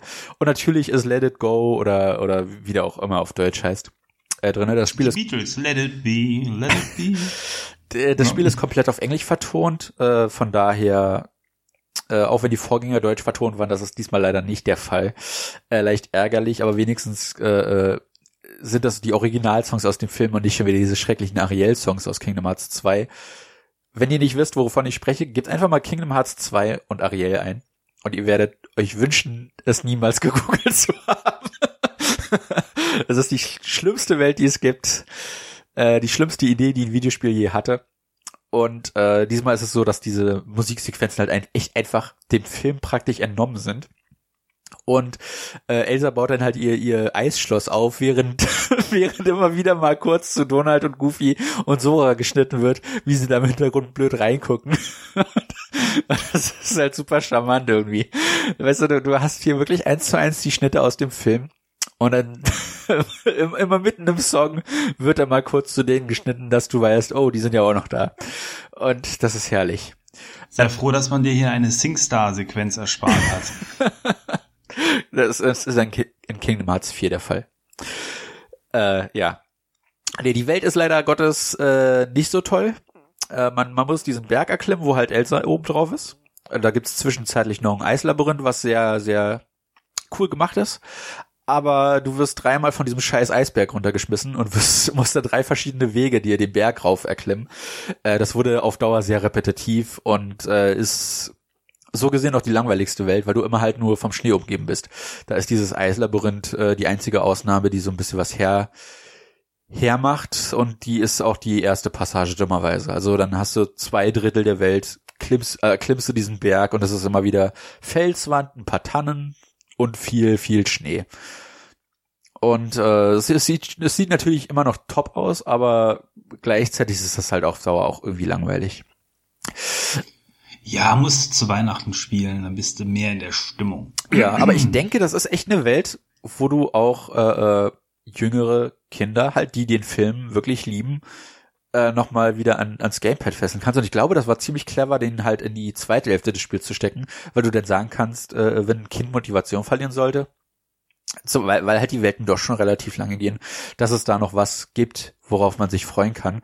Und wie gesagt, die Songsequenzen sind 1:1 aus dem Film übernommen. Dadurch, dass das die englische Synchro hat, hast du auch die Originalsängerin und die Originalsprecher von Elsa und wer ist die andere? Wer ist die Schwester? Das weiß ich nicht, da ich selber jetzt nicht so der riesen Eiskönigin-Fanboy bin. Also ich finde den Film gut, nicht falsch verstehen, aber dieses Merchandise und was es da alles gibt, kenne ich nur, habe ich hier nicht rumstehen. Anna heißt sie, glaube ich, aber ich lege mich darauf jetzt nicht fest. Auf jeden Fall, ja, eine schöne Welt, aber da hätte ein bisschen mehr drinne sein können. Da wird am Ende am Ende man kämpft dort nicht drauf. Aber es wird halt gezeigt, okay, da ist ja dieses Schiff und Elsa friert in diesen See ein und davor ist ein kleines Dorf oder eine Stadt oder ich glaube, es könnte sogar das Königreich sein. Ich kann's nicht genau sagen, weil man da nie hinkommt. Das ist halt super schade. Man sieht es aus der Ferne, aber dann kommt man da nicht hin. Wenn das Areal noch drinne wäre, dann wäre die Welt halt nicht ganz so langweilig, wie sie letzten Endes ist. Eine der verpassten Chancen von Kingdom Hearts 3. Da wünscht man sich ein kleines bisschen mehr Abwechslung. Dann? Ja, wie du schon sagst, das wird Fanservice gewesen sein, das einzubauen und stimmt, wie du auch festgestellt hast, auf großen Wunsch von Disney hin. Aber ist ja nicht verkehrt. Die geben ja die Lizenzen, insofern dürfen die sich ja auch was wünschen. Ja. Dann kommt man in den Hundertmorgenwald. Das ist auch eine Welt, in die man regelmäßig kommt in den Kingdom Hearts Spielen. Und das ist meist die Minispielwelt. Und das ist sie diesmal auch. Man muss 3 Minispiele spielen. Man steht vor, ich weiß nicht, ob es Poohs Haus ist oder Rabbits Haus. Ich glaube Rabbits Haus, weil da der Garten drumherum ist. Aber ich will mich hier wieder nicht drauf festlegen. Es ist jetzt auch schon etwas länger her, dass ich das Spiel gespielt habe. Und dann muss man 3 Variationen von diesen Mobile-Spiel spielen, wo man wie heißt das Spiel mit den Bubble Bobble? Kann es das sein? Wo man Bubble Bobble ist mit den beiden Sauriern, die Blasen schießen. Und es gibt doch auch diese Version, wo dann oben diese Kugeln sind in verschiedenen Farben und dann muss man mit seiner eigenen Farbkugel die hochschießen in so einem bestimmten Winkel, dass man halt mehrere gleichzeitig. Das habe ich mir sogar letztens noch mal geholt. Das gibt's nämlich in Xbox Arcade, weil das so geil ist. Bubble Bobble Quest heißt das. Okay, ja, und das spielst du halt in 3 verschiedenen Variationen in Winnie the Pooh. Muss nicht das Schlechteste sein. Es ist halt super langweilig. Also es ist schon wieder so ein Ding, wo du dich fragst, wieso muss das hier drinne sein? Wieso ist das hier drinne?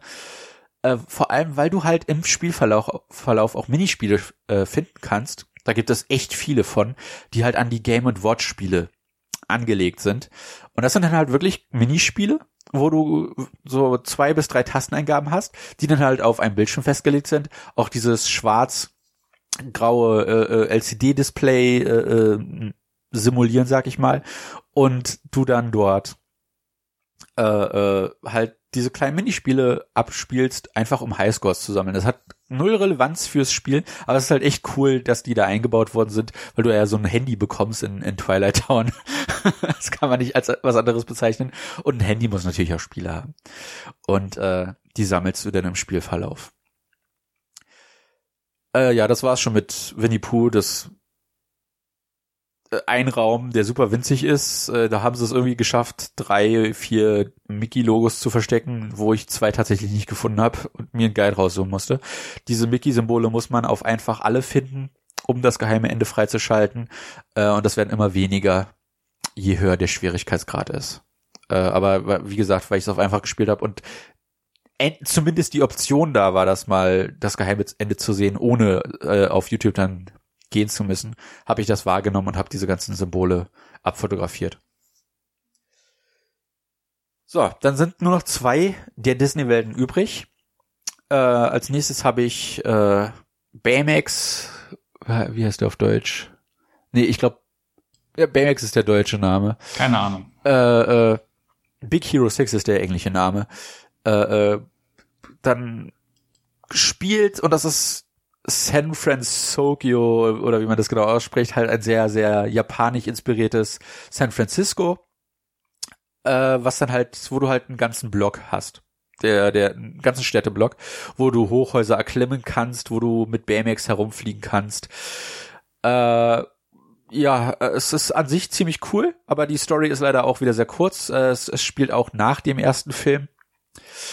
Und das ist leider eine der kürzeren Welten. Also das ist eine Welt, die man wirklich nach einer Stunde oder so schon durch hat, wo die anderen deutlich länger gehen können.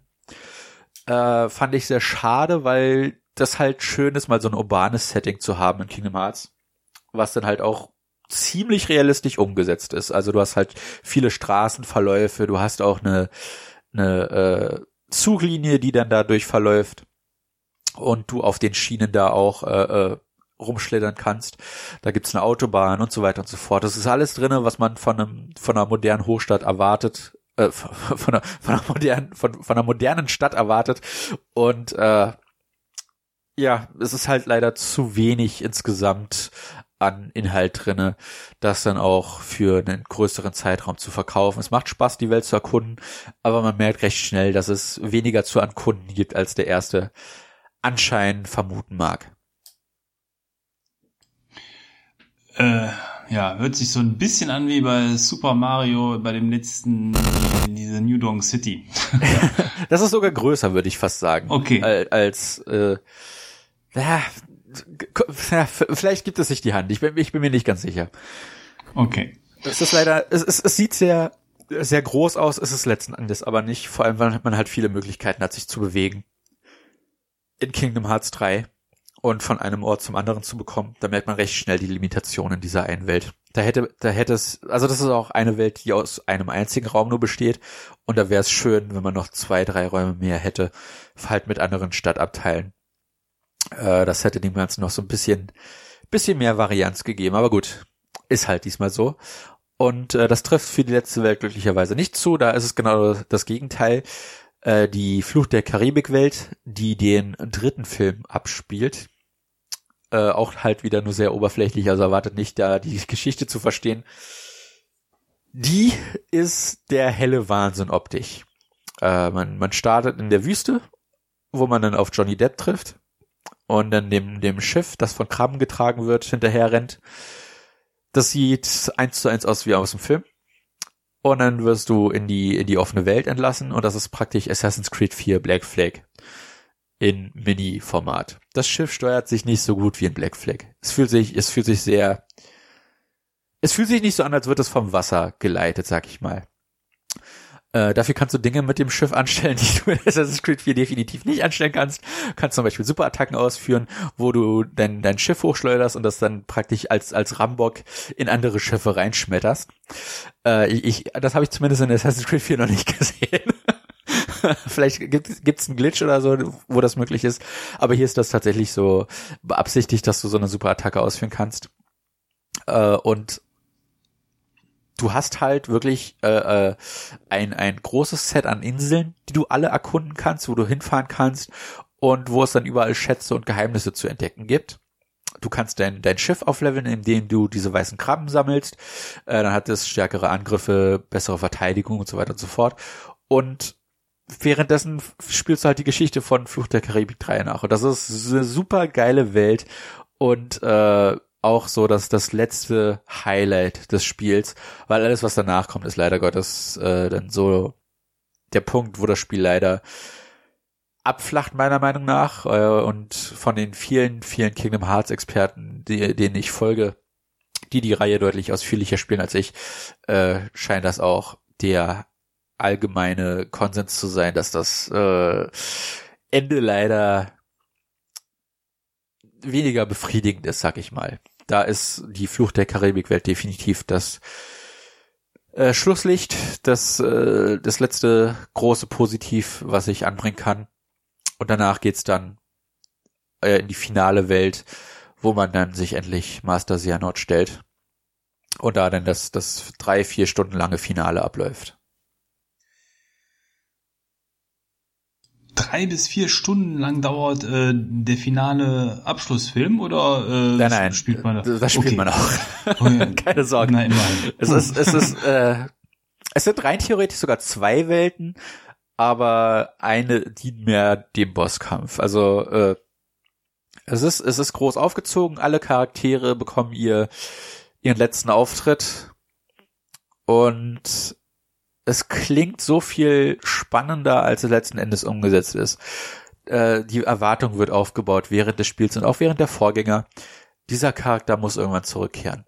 Wir wollen diesen Charakter wieder auferwecken. Wir müssen diesen Charakter finden. Das passiert alles irgendwann im Spiel, aber auf die billigste Art und Weise, wie man es machen kann. Und das ist halt einfach absolut nicht befriedigend, wenn du seit 2005... Ich habe Kingdom Hearts 2 damals 2005 gespielt. Als es rauskam, Release-Woche gekauft, habe ich immer noch hier im Regal stehen, die schöne, schimmernde Packung. Und du wartest da 14 Jahre drauf, dass das mal beendet wird. Und dann ist das lämste Ende, was man haben kann. Wie gesagt, ich werde nicht spoilern, aber es ist absolut unbefriedigend, wie die Charaktere aufgelöst werden, wie der finale Boss aufgelöst wird, was seine Motivation ist. Das ist die bescheidenste Motivation, die ein Bösewicht haben kann. Dann gibt's halt dieses Secret Ending, und es wird nicht mal richtig abgeschlossen. Also es wird schon wieder auf den nächsten Teil hingearbeitet, wo jeder von ausgegangen ist, der Kingdom Hearts kennt. Aber du kriegst für deine Hauptfigur kein befriedigendes Ende.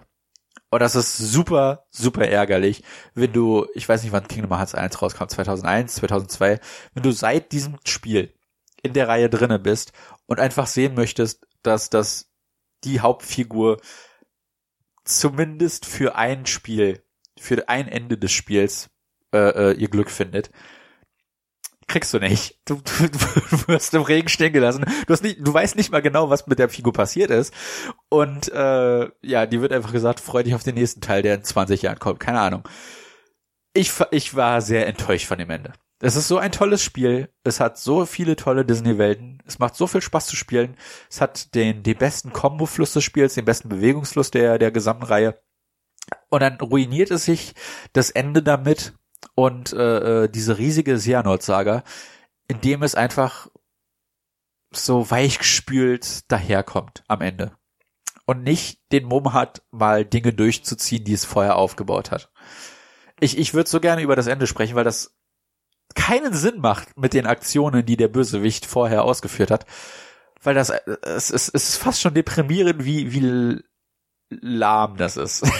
Es ist super, super lahm. Das ist traurig, finde ich. Vor allen Dingen, weil Fans seit so vielen Jahren ja dann da auch Liebe reingesteckt haben in so ein Franchise und dass dann irgendwie die Autoren nicht hinbekommen, da ein befriedigendes Ende hinzulegen, ist bei so einer lang angelegten Serie wirklich enttäuschend dann. Das kann ich nachvollziehen, dass du dann da auch unzufrieden bist.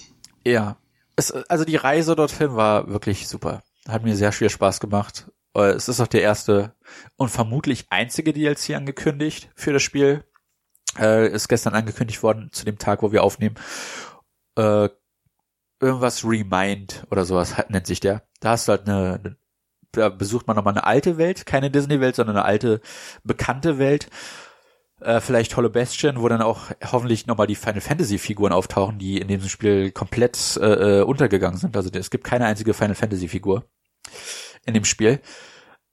Und vielleicht werden dann noch so ein paar Antworten gegeben, aber das Ende selbst können sie damit nicht wieder wettmachen. Das ist halt wirklich, wenn du herausfindest, was der Bösewicht vorhatte, weshalb er das ganze Universum in Chaos gestürzt hat, dann denkst du dir, hättest du einfach mit uns gesprochen, vielleicht wären wir dann nicht so auf dich losgegangen. Also es macht trotzdem noch keinen Sinn, ja. Wir hätten dich trotzdem besiegen müssen, aber das hätte man auch anders angehen können. Es ist nicht so Mass Effect 3 unbefriedigend, meiner Meinung nach. Es ist einfach, also, weil es ist ja im Endeffekt abgeschlossen. Es ist ein finaler Endpunkt für diese Reihe. Klar, wie gesagt, es wird schon auf eine Fortsetzung angeteast, aber die hat nichts mehr mit den Vorgängern zu tun, storytechnisch. Aber es ist halt gleichzeitig so ärgerlich, dass dieser finale Punkt, dieser Abschluss im Endeffekt genau das ist, was alle Leute vorher spekuliert haben und ohne wirkliche Überraschung aufwartet. Und das ist halt eigentlich das eigentlich Enttäuschende, dass du halt nichts bekommst, was dich nochmal so richtig aus den Socken haut, weil Kingdom Hearts das bisher immer gemacht hat. Du bezwingst den letzten Boss und auf einmal zieht er für die letzte Cutscene noch so ein Ass im Ärmel und du denkst dir, Moment, was, jetzt hört's auf, ich muss wissen, wie es weitergeht. Und hier ist das genaue Gegenteil der Fall. Du denkst dir, wow, das hätte man sich auch sparen können, das Ende. Also das ist halt das große Ärgernis davon, so Videospielereien abzuschließen, wenn man keinen Plan hat. Wir haben im Vorgespräch schon über Marvel und Star Wars gesprochen. Und das fühlt sich so ein bisschen wie Star Wars an. Die hatten keine Idee, was sie vorhaben mit dem Bösewicht und mussten sich dann in letzter Minute irgendwas aus den Fingern saugen. Und das, was sie sich aus den Fingern gesaugt haben, ist genau das, was die Leute vorher spekuliert haben.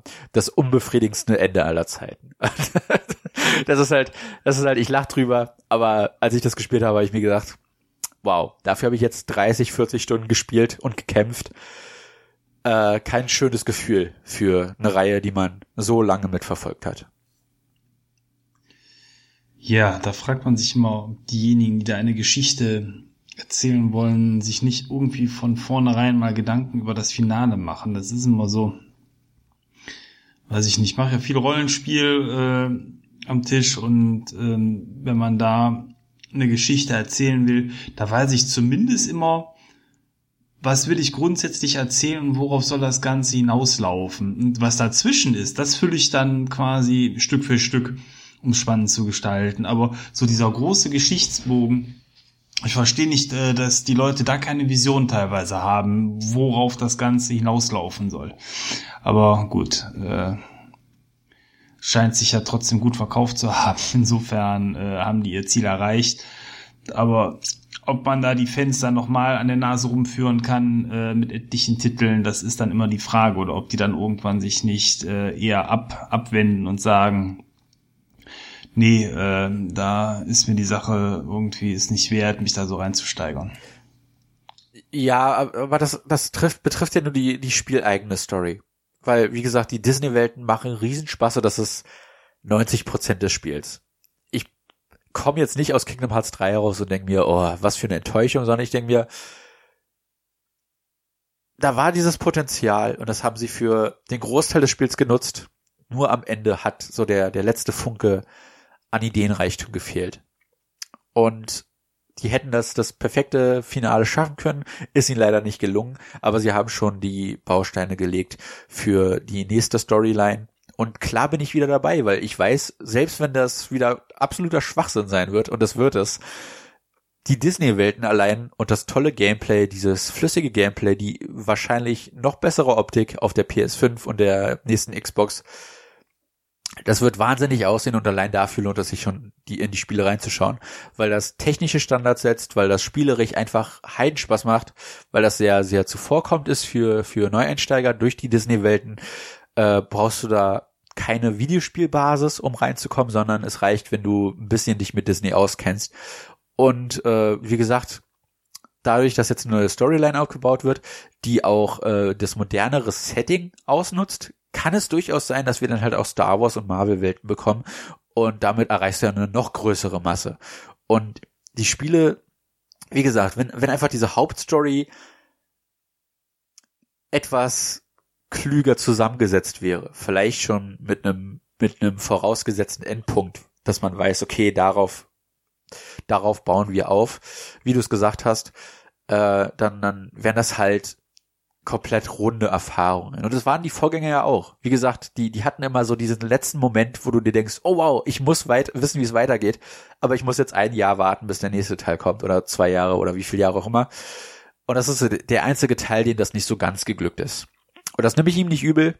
Es ist wahrscheinlich einfach zu große Erwartungsschürung nach 14 Jahren, aber gleichzeitig so ein bisschen Enttäuschung kann man einem da nicht übel nehmen. Es ist ein sehr gelungenes Spiel mit einer leicht Fadennote am Ende. Ja, ich glaube, Square Enix kann an der Stelle auch froh sein, dass Disney immer noch keine großen Ambitionen für ein eigenes Computerspiel-Label hat. Trotz der Historie jetzt mit LucasArts Games, die sich ja ins Unternehmen auch reingekauft haben. Denn wenn man mal ehrlich ist, prinzipiell, also weder, ja, kann man jetzt sagen, grundsätzlich für Star Wars Spiele, wo die ja EA im Boot haben, noch für gerade auch so ein Rollenspiel, eigentlich könnte Disney das ja selber stemmen. Und der Hauptcharakter, klar, ist eine Square Enix Figur, aber da könnten die auch selber einen Charakter erschaffen, der dann rechtemäßig denen auch noch gehört. Dadurch, dass denen die ganzen anderen Welten ja gehören, die ja den Hauptcharme des Spiels ausmachen, ist das schon gut. Andererseits, ich finde es toll, dass man hier auf die Kompetenz eben von gestandenen Spielefirmen setzt und eben nicht versucht, selber was aus dem Boden zu stampfen, sondern einfach sich sagt, okay, wer macht die besten JRPGs, zumindest wahrscheinlich ja für den Massenmarkt, das ist Square Enix und insofern holt man sich die da ins Boot rein, anstatt da selber was zusammenzuschustern. Aber ja, ich hatte schon fast gedacht, dass da jetzt eventuell mit der Kooperation Schluss sein könnte nach dem 3. Teil. Insofern für mich interessant und überraschend, dass es weitergeht. Ja, also das ist, glaube ich, auf beiden Seiten einfach zu profitabel, dass du da einen Schlussstrich ziehen würdest. Kingdom Hearts 3 ist ja auch der erste Teil, wo Disney wirklich massivst mitgearbeitet hat, was die Gestaltung der Disney-Welten anging, wo Pixar ja ihre eigenen Rendermodelle den Entwicklern zur Verfügung gestellt haben, dass sie die anpassen konnten und spieltauglich machen. Also die Modelle aus Toy Story zum Beispiel oder die Modelle, das ist jetzt allerdings ein Disney-Studio halt, für Rapunzel und Frozen, die sind halt 1:1 den Film übernommen, aber halt so reduziert in der Polygonzahl, dass es halt in einem Spiel immer noch gut aussieht. Und da steckt sehr viel mehr Mitarbeit von Disney drin als in den vorherigen Spielen. Und ich denke, das ist mehr ein Zeichen dafür, dass Disney den Wert dieser Reihe erkannt hat und der nächste Teil noch größer ausgebaut sein wird. Also es würde mich nicht wundern, wenn der nächste Teil noch ambitionierter ist in Sachen Disney-Welten, weil der Teil jetzt schon gezeigt hat, wenn Disney da seine Finger im Spiel mit hat, kann das gut werden.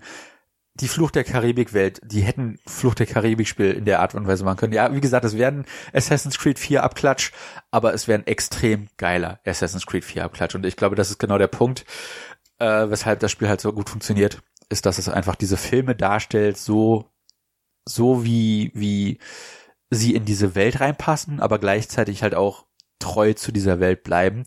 Und deshalb das hat einfach Spaß gemacht. Wie gesagt, also 90% des Spiels würde ich eine Note 9/10 geben und ich hab Bock, das nochmal zu spielen. Vielleicht nicht das Ende, aber zumindest die Disney-Welt nochmal zu besuchen.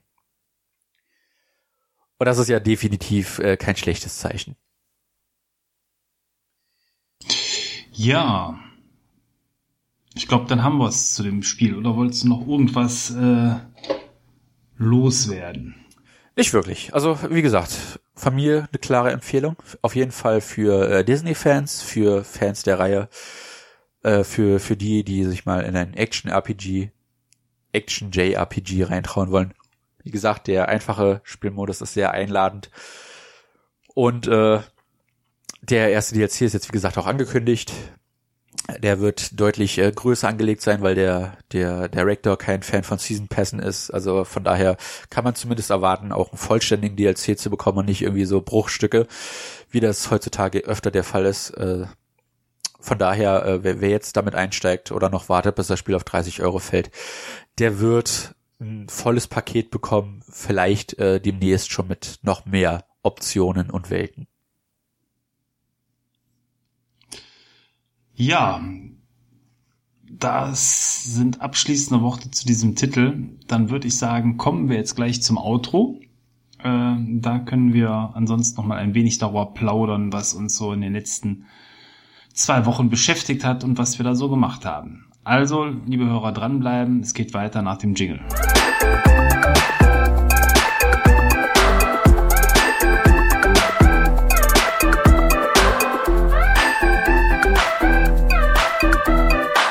So, nach etwas über einer Stunde sind wir jetzt auch schon wieder da. Outro-Zeit ist die Zeit für andere Themen. Maurice, was hast du denn in den letzten 2 Wochen gemacht? Kingdom Hearts lag bei dir jetzt ja auch schon einige Zeit zurück. Hast du schon irgendwas, was du berichten kannst, was du vielleicht gezockt hast oder neben dem Zocken gemacht hast, was für die Hörer interessant sein könnte? Ja, ich habe Captain Marvel gesehen, aber es kann sein, dass ich das letzte Folge schon erwähnt habe. Da will ich jetzt auch nicht großartig drauf rumreiten. Ich wollte den einfach nur gesehen haben, dass ich für Endgame vorbereitet bin und da werde ich definitiv nächste Folge was zu sagen können. Der läuft leider schon in den Kinos, ärgerlicherweise, aber ich schaff's leider erst am 2. Wochenende ins Kino zu gehen. Ja, ist halt viel gefragt, der Film, und die Tickets waren ausverkauft. Ich kam zu spät. Ist meine Schuld, aber gut. Ich freue mich trotzdem drauf. Wenn ihr den Podcast hört, genau an dem Tag werde ich ins Kino gehen, also nächsten Sonntag, von uns aus gesehen. Und ja, da freue ich mich riesig drauf. Und ich habe was gemacht, Thomas, was sehr unpassend von mir ist. Aber ich bin durchs PSN gegangen und habe mal geguckt, was es da so viele Free-to-Play-Spiele gibt, weil man die ja auch ohne PS Plus-Mitgliedschaft spielen kann. Und da bin ich über eine Trial-Demo von Final Fantasy XIV gestolpert. Und wenn du weißt, was Final Fantasy XIV ist, dann wirst du sehr überrascht sein, weil das ist ein MMO. Und ich bin ja jetzt nicht das so der MMO-Spieler. Das weiß ich. Ich habe da sogar mal reingeschaut. Und zwar in das Vorgänger-MMO. Was war das? 11? 11, genau. 11, genau. Hm. Ja, dann erzähl mal, was du da so erlebt hast. Ich habe ungefähr 3 Stunden gespielt. Die Intro-Sequenz war sehr verwirrend. Es ist, glaube ich, so Final Fantasy Standard mittlerweile, dass die erste Cutscene das verwirrendste Ding sein muss. Und ich dann irgendwie so gar nicht vorbereitet fürs Spiel. Dann kommst du in einen sehr, sehr ausführlichen Charaktereditor. Da habe ich mir dann, ich weiß leider nicht, wie die Rasse heißt. Das sind Rassen, die ich nicht aus Final Fantasy kenne. Das sind so kleinwüchsige Menschen, da habe ich mir eine kleine Kriegerin zusammengebastelt, die ist einfach, ich weiß nicht wieso, aber irgendwie hat mich die am meisten angesprochen. Und habe dann so die erste, man kann sich mehrere Standorte aussuchen, wo man seinen Start legt. Ich habe so eine Hafenstadt ausgesucht und da habe ich dann meine ersten Quests erledigt. Es sind wirklich die Quests, die jeder so, selbst der nicht MMOs gespielt hat, schon so als Gag erwähnt hat.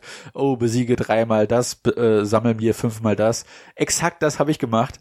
Das ist super langweilig an sich selbst, aber die Art und Weise, wie das funktioniert, dass halt echt Mitspieler, die halt random in der Welt rumlaufen, dir helfen können dabei, indem sie die Gegner mit angreifen. Dann gibt es überall so platzierte Events, wo du irgendwie zum Beispiel eine Horde von Gegnern stoppen musst. Und du kriegst mehr Erfahrungspunkte, wenn halt mehr Leute gleichzeitig daran teilnehmen. Dieses Erlebnis halt, zusammen gleichzeitig in dieser Welt zu sein mit 1000 anderen echten Spielern, das war schon beeindruckend. Und ich verstehe da durchaus den Reiz, aber ich weiß nicht, ob ich nach der Trial-Demo, die bis Stufe 35 geht, anstatt dir irgendwie ein Zeitlimit zu setzen, was ich ziemlich cool finde, weil du spielst das Spiel ja auf einer Abo-Basis. Von daher bin ich davon ausgegangen, dass es irgendwie zeitbasiert ist. Du hast 2 Wochen Zeit, nachdem du das runtergeladen hast oder das erste Mal gestartet hast. Stattdessen kannst du es tatsächlich so lange spielen, bis du Stufe 35 erreicht hast. Und ob ich dann danach mir den Vollpreistitel holen sollte, weil da kommt jetzt auch das neueste Add-on raus und so weiter und so fort. Aber das ist mir als Spiel halt einfach zu monoton. Ich weiß nicht, ob ich mich da irgendjemandem anschließen werde und so weiter und so fort. Die Idee ist cool, ich verstehe, weshalb es Leute anzieht, aber die Erfahrung, die ich jetzt in den ersten 3-4 Stunden gesammelt hat mir gezeigt, das ist nicht so ganz meine Welt. Klar, ich habe jetzt die Raids und so weiter und die Megabosse, wo man sich mit anderen zusammenschließen muss, nicht gesehen, wo man dann ja auch bekannte Final Fantasy Gegner bezwingt. Aber das, was ich gesehen habe, war die standardigste Standardkost, die man bekommen kann in RPGs. Und wenn da zwischenzeitlich mal alle 5 Stunden oder alle 20 Stunden ein cooler Boss auftaucht, ist es mir das nicht wert, das Zeitinvestment da dauerhaft zu bleiben. Ich werde es auf jeden Fall noch weiterspielen, vielleicht bis Stufe 35. Ich bin jetzt Stufe 5 oder 6, also von daher habe ich noch ein bisschen was vor mir in dieser Trial-Demo, aber danach wird es wahrscheinlich nicht weitergehen mit meiner Final Fantasy XIV Reise.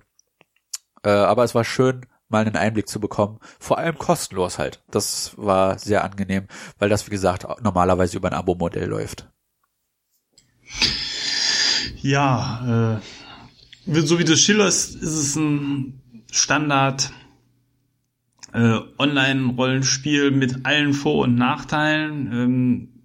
Ich glaube, wenn man generell diesen Style mag und auf JRPGs steht, dann ist das auf jeden Fall die große Marke dafür. Ich habe ja auch schon einiges ausprobiert in dem Bereich. Meine Feststellung ist einfach, wenn man sowas spielen will, dann ist es ein Zeitfresser. Du machst es am besten täglich, du machst es am besten in Gruppen. Und wenn du irgendwann eben auch die höheren Bereiche von so einem Spiel sehen willst, dann hat das ja schon fast was Vereinsmäßiges. Zumindest eben bei den Spielen, die ich da bisher ausprobiert habe und dann auch gespielt habe, wie eben WoW oder Age of Conan. Oder. Ja. Zumal das ja mittlerweile auch im Shooter-Bereich um sich greift, ne? Also ich meine, so Dinge wie eben Destiny oder Destiny 2 oder von Ubisoft dieser neue Shooter, wie heißt der jetzt? Division, genau. Das andere Spiel mit D.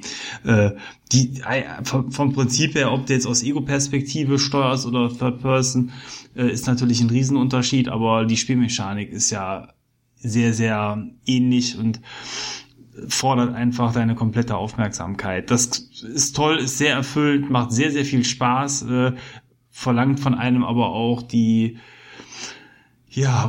Konzentration auf einen Titel. Als ich damals so super intensiv WoW gespielt habe, habe ich auch nichts anderes nebenher gespielt und so sehr, wie ich die Zeit genossen habe, habe ich mir aber auch gesagt, so intensiv einen einzelnen Titel spielen machst du vor der Rente nicht mehr. Insofern, glaube ich, dass so Spiele immer eine Zukunft haben. echt guten Wert fürs Geld bieten, wenn du sagst, überlegst dir das zu holen, ja, mach das, dann, also du kannst ja super viel Zeit damit verbringen. Im Endeffekt als Hardcore-Gamer spart man damit, gerade bei diesen Abo-Modellen, das ist super fair, im Monat 10 oder 15 Euro zu bezahlen und dafür dann aber ja so viel spielen zu können, wie du willst, ohne dass komische Loot-Chests oder andere Pay-to-Win-Optionen da eingebaut sind. Das halte ich auch nach wie vor für den Königsweg. Ich mag das gar nicht, wenn man da irgendwelche Einzelaspekte kaufen kann, aber dafür das Spiel gratis bekommt. Meistens rechnet sich das für den Vielspieler nicht. Und ja, du wirst uns berichten, ob du dabei bleibst oder nicht, denke ich. Ja, also wie gesagt, ich werde zumindest die Trail-Demo noch ein bisschen weiterspielen. Ich glaube aber nicht, dass ich mir dann halt das Spiel selbst hole. Du sagst es schon, am besten spielt man es jeden Tag ein bisschen. Ich habe es jetzt schon 2 Tage liegen lassen. Ich würde jetzt schon hinterher. Also, die ganzen täglichen Quests, ja, der ganze Progress. Es ist einfach nicht die Art und Weise, wie ich Spiele spiele. Und nee. Ich lasse schon mal ein Spiel 2 Wochen liegen und komme dann erst wieder zurück. Und ja, das weiß ich nicht, ob ich dafür dann dauerhaft die Muße habe. Ich habe noch was Kleines gespielt. Das geht auch ganz schnell, weil ich auch nur 2 Level durchgespielt habe bisher. Nachdem ich Ori für unsere Challenge durchgespielt habe, ja, habe ich geguckt, okay, was habe ich noch für Xbox One-Spiele, die man recht locker mal nebenbei durchzocken kann. Und das ist mir eingefallen, ich habe mir ja Super Lucky's Tale geholt. Da habe ich jetzt endlich mal reingeschaut, die ersten 2 Level gespielt. Das ist cool, ne? Das macht einen Heidenspaß. Das ist, ja. Also es ist jetzt nicht das geilste Jump'n'Run. Ich finde, also vor allem der Sprung für einen Jump'n'Run ist relativ unpräzise, sag ich mal. Also ich wünschte, Lucky würde so ein leichtes bisschen höher springen. Aber ansonsten, das sieht super charmant aus. Es spielt sich sehr, sehr gut. Ladezeiten sind ein bisschen ärgerlich, aber ansonsten macht einen Heidenspaß. Also ich weiß nicht, weshalb ich da nicht schon früher reingeschaut habe. Ich meine, ich habe es nicht geholt, aber die Zeit und die Muße waren nicht mit mir und jetzt bin ich froh, doch mal reingeschaut zu haben. Also ich glaube, das Spiel auf der Switch hätte einen ganz anderen Stellenwert bekommen, als das irgendwie auf der Xbox hatte. Und das ist das Verrückte, obwohl es ja eines der wenigen Hübschspiele auf der Xbox ist in der Qualität, hat es da, glaube ich, nicht die Ehre bekommen, die es verdient. Ja. Also ich finde die Charaktere super hübsch gezeichnet, die machen gute Laune. Mir haben die Sprungsequenzen und überhaupt so die Geschicklichkeitseinlagen Spaß gemacht. Ich fand den Schwierigkeitsgrad, soweit wie ich es gespielt habe, optimal. Ich bin jetzt nicht derjenige, der irgendwie, um bei Mario Beispiel zu bleiben, die letzte Münze sammeln muss. Also mir reicht es eigentlich, wenn ich da alles so ein bisschen gesehen habe. Insofern kann man sich auch seine Challenges da selber gestalten. Aber ja, ist auf jeden Fall ein tolles Spiel, was sicherlich keinen Nachfolger finden wird, weil es sich, glaube ich, super schlecht verkauft hat und auch von der Kritik her auch nicht so überragend war. Ja, es hat aber interessanterweise 2 DLCs bekommen. Also wenn ich es durch habe, schaue ich mir die vielleicht nochmal an. Die kosten jeweils 5 Euro. Da macht man, glaube ich, nichts verkehrt, wenn die jeweils so 1,5 bis 2 Stunden gehen. Nee, das stimmt. Da macht man dann auch nichts falsch. Ja, was habe ich gemacht die letzten 2 Wochen? Ich habe so langsam, nachdem ich zuletzt etwas weniger gespielt habe, irgendwie nachdem ich Assassin's Creed Odyssey durchgespielt hatte, war ich erstmal in so ein leichtes Spieleloch gefallen, wie das schon mal so ist, wenn man einen besonders schönen Titel für einen selber durchgespielt hat. Insofern, habe ich mir jetzt im Ostersale Divinity 2 Original Sin, ein furchtbarer Name für ein sehr, sehr, sehr gutes Rollenspiel, geholt und bin bisher sehr zufrieden. Also es ist ein Spiel der alten Schule, sprich es erinnert sehr an die Baldur's Gate Spiele von BioWare oder aber auch an die alten Ultima-Titel, allein wegen der Perspektive. Man schaut so von schräg oben in die Spielwelt. Die Charaktere sind alle genial vertont, quasseln untereinander, quasseln viel mit den NPCs und die Kämpfe laufen wiederum sehr strategisch ab, hat also was von Pathfinder oder Dungeons and Dragons, wo man auf gefühlten Quadraten seine Figuren durch die Gegend schiebt. Man sieht die jetzt nicht in der Spielwelt, diese Quadratfelder, aber es sind eben sehr, sehr taktische Kämpfe und das macht alles Laune. Es ist sehr, sehr schwierig. Die Kämpfe erfordern die Einbindung von vielen Dingen in der Umgebung, das heißt Ölfässer, die explodieren können, Wasserpfützen, die unter Strom gesetzt werden können mit entsprechenden Zaubern. Das alles ist und gilt auszunutzen. Teilweise reagieren die Feinde dann auch unterschiedlich auf verschiedene Schadensarten, eben wie Gift, Feuer, Eis und so weiter. Das kann man alles mit einbeziehen. Ja, wenn man da weniger Lust drauf hat, kann man den Schwierigkeitsgrad was runterschalten, dann ist es schon einfacher, aber insgesamt ein ganz tolles Rollenspiel. Ob ich es durchspiele, weiß ich nicht. Ich werde es aber weit spielen. Aber was ich gesehen habe, ist die Spielzeit mit 70 bis 90 Stunden angegeben und in Verbindung mit dem hohen Schwierigkeitsgrad muss ich mal gucken, wie weit ich komme. Aber bisher bin ich noch sehr motiviert und es macht wirklich viel Spaß und die Geschichte ist toll erzählt. Ja, das freut mich, dass du deinen Spielspaß wieder entdeckt hast. Ich kenne das natürlich auch mit diesen Leerlaufphasen. Und da braucht man dann halt immer diesen gewissen Titel, der einen zurückholt. Genau, das war jetzt in dem Fall dieser. Na gut, also das war das, was ich so die letzten 2 Wochen spielemäßig getrieben habe. Mehr gibt's dann da auch nicht zu erzählen. Und ja, dann würde ich sagen, war's das auch für heute. Dann freuen wir uns auf in 2 Wochen. Dann geht's weiter. Kann sein, je nachdem wie weit ich bin, dass wir als Thema dann schon Divinity 2 haben. Das ist nicht unwahrscheinlich. Insofern, ja, würde ich sagen, fassen wir das einfach mal ins Auge. Okay. Dann wünsche ich euch auf jeden Fall noch einen angenehmen Tag. Genießt die Feiertage im Mai, da kommen noch einige und dann sage ich mal bis bald. Ciao, euer Thomas. Ja, auch von mir alles Gute, bis zum nächsten Mal. Euer Maurice.